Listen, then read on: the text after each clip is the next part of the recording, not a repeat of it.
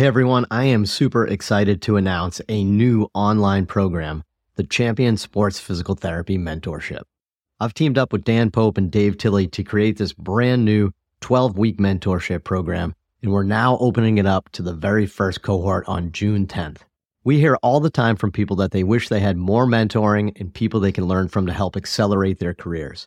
We're going to take you through all our foundations of sports physical therapy, including our clinical evaluation, working with non operative and post operative patients, building return to sport programs, and even learning advanced phase rehab and strength and conditioning principles for rehab professionals. In addition, we're going to have a bunch of case studies, a community, and live sessions to interact and ask us questions. We really can't wait. Check out the show notes to learn more and sign up today. The first cohort starts June 10th. On this episode of the Ask Mike Reinold Show, we talk about whether or not ACL allografts should go slower in their rehabilitation. The Ask Mike Reinold Show. Helping people feel better, move better, and perform better.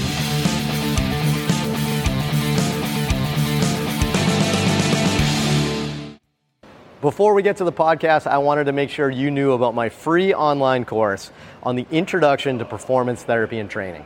If you want to learn how to get started optimizing and enhancing performance, this is the course for you. Head to mikereinold.com slash performance to sign up today. But in the latest episode of the Ask Mike Reinold Show, I'm here, Champion PT and Performance up in Boston, answering your questions. Anything you want to talk about, career advice, PT, sports performance, anything you need, let us know. We're here for you to answer your questions. Head to mikereinold.com, click on that podcast link, and you can submit a question for the show as well. Uh, let's see, who do we have today? We have Jonah Monlock, Lenny Macrina, Dan Pope, Kevin Coughlin, Dave Tilley, Dewesh Podell, and Mike Scuderi here. What a crew, by the way. What a crew um, here answering your questions. And Len, who do we have for students today?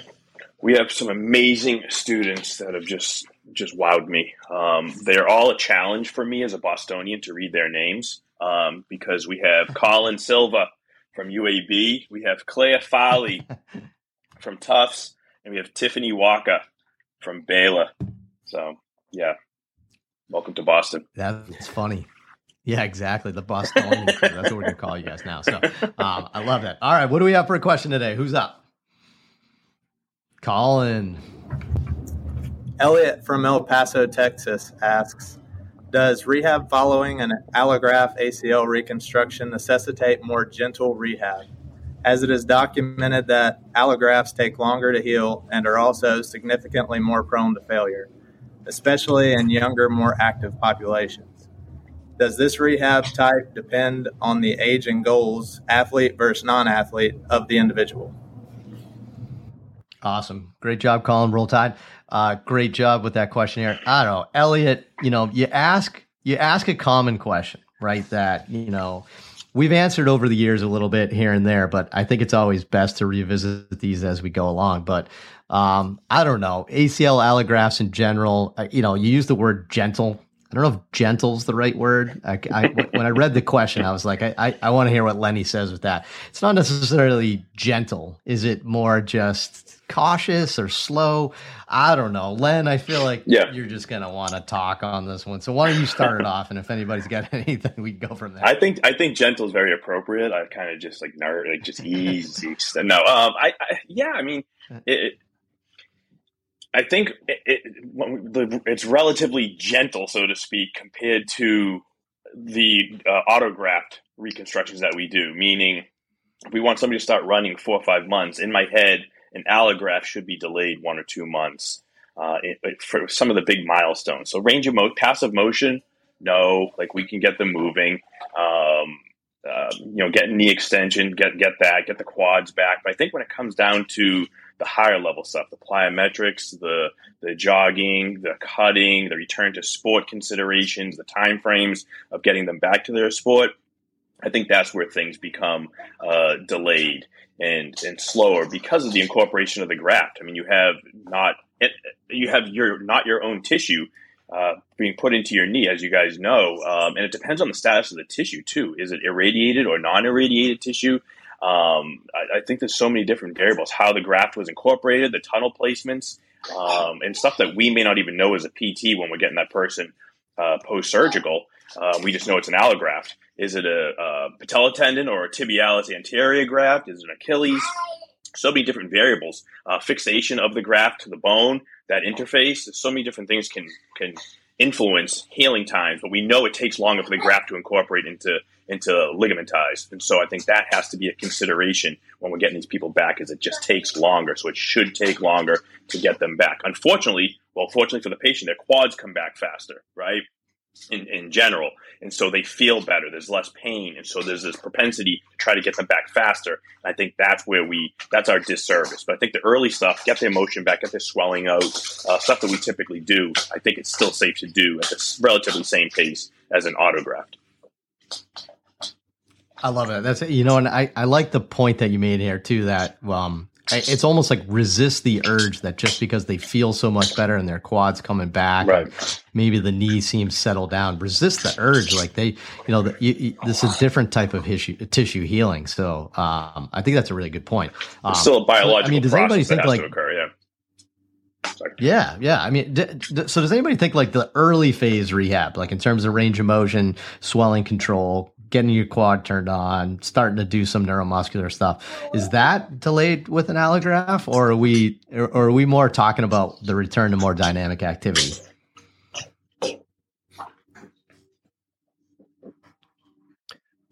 One at a time. I say something. I think it's your your your point, right? What is what does gentle mean? If we know we're using, let's say, a closed chain exercise, we're not putting a ton of stress on that graft, right?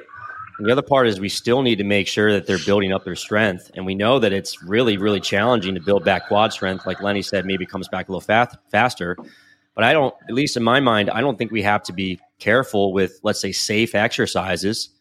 But the big milestones, like if I'm going to be running, jumping, changing direction, and putting a lot of strain on that ACL, we know some of those numbers are much, much higher than, let's say, a closed chain exercise in the early stages.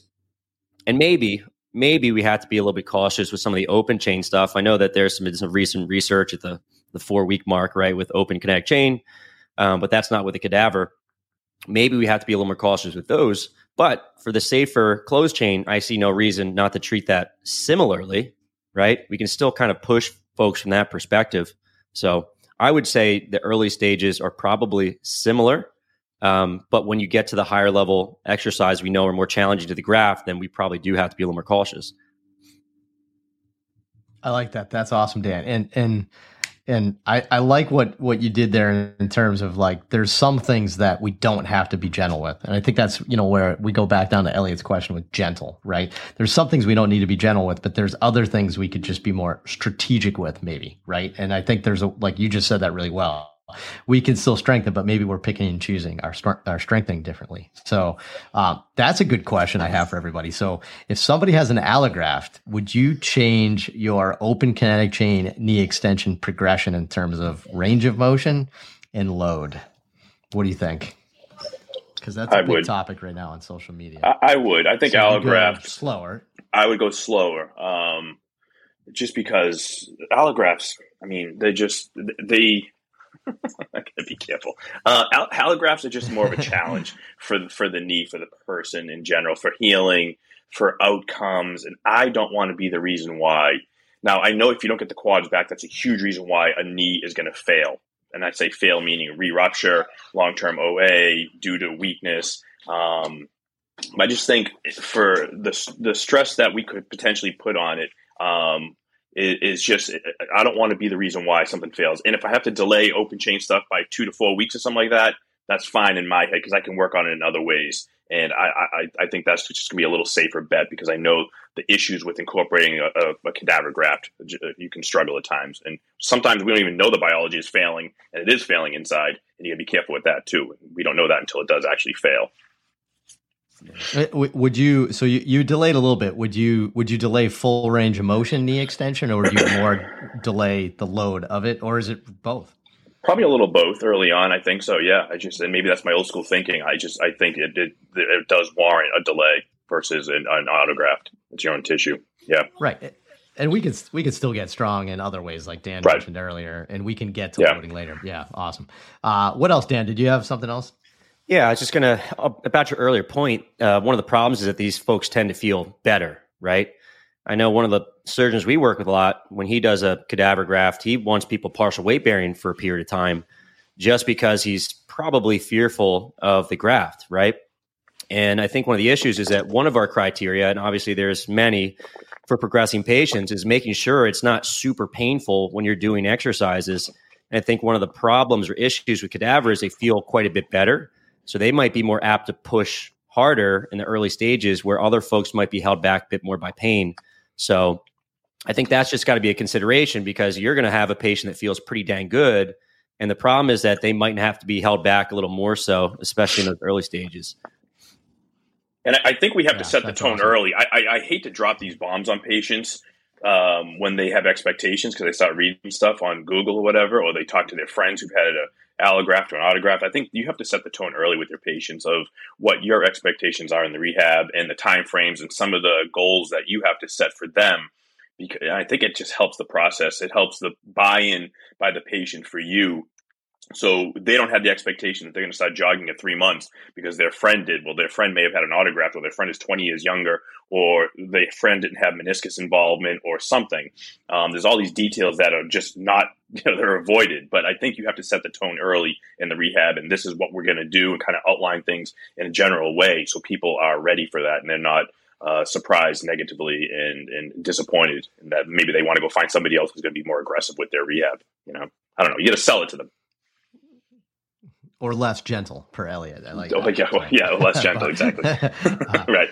Awesome. So, uh, so Elliot, I, I hope that helps. I think, I think, you know, if you look at the answer to this question, um, and this is why I really like the way you phrase this here a little bit, um, with allografts, sure. Do we get to our functional stuff later down the road that have a high load?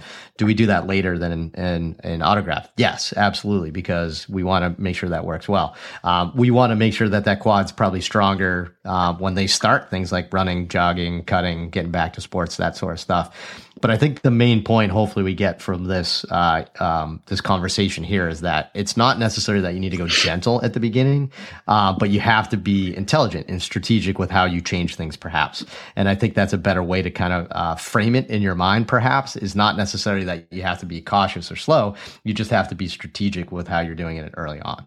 So uh, great stuff. Appreciate it. That was, were some great answers, Lenny, Dan. That was awesome. Uh, Elliot, hope that helps. If you have a question like Elliot, please head to mikereinold.com, click on that podcast link, and ask away, and we'll be sure to answer your question on a future episode. Thanks so much.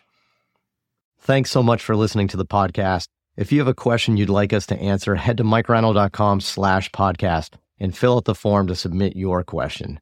If you enjoyed this podcast, please subscribe, rate, and review us on Apple Podcasts, Spotify, or wherever you listen to your podcast. And please share this with your friends to help spread the word. It would really mean so much to us. Please check out all my online courses, articles, newsletter, and more at mikereinold.com. There's always a ton of great perks for my newsletter subscribers. And be sure to check for my other podcast, the Sports Physical Therapy Podcast, where I go deep into topics and interview leaders within our field. See you on the next episode.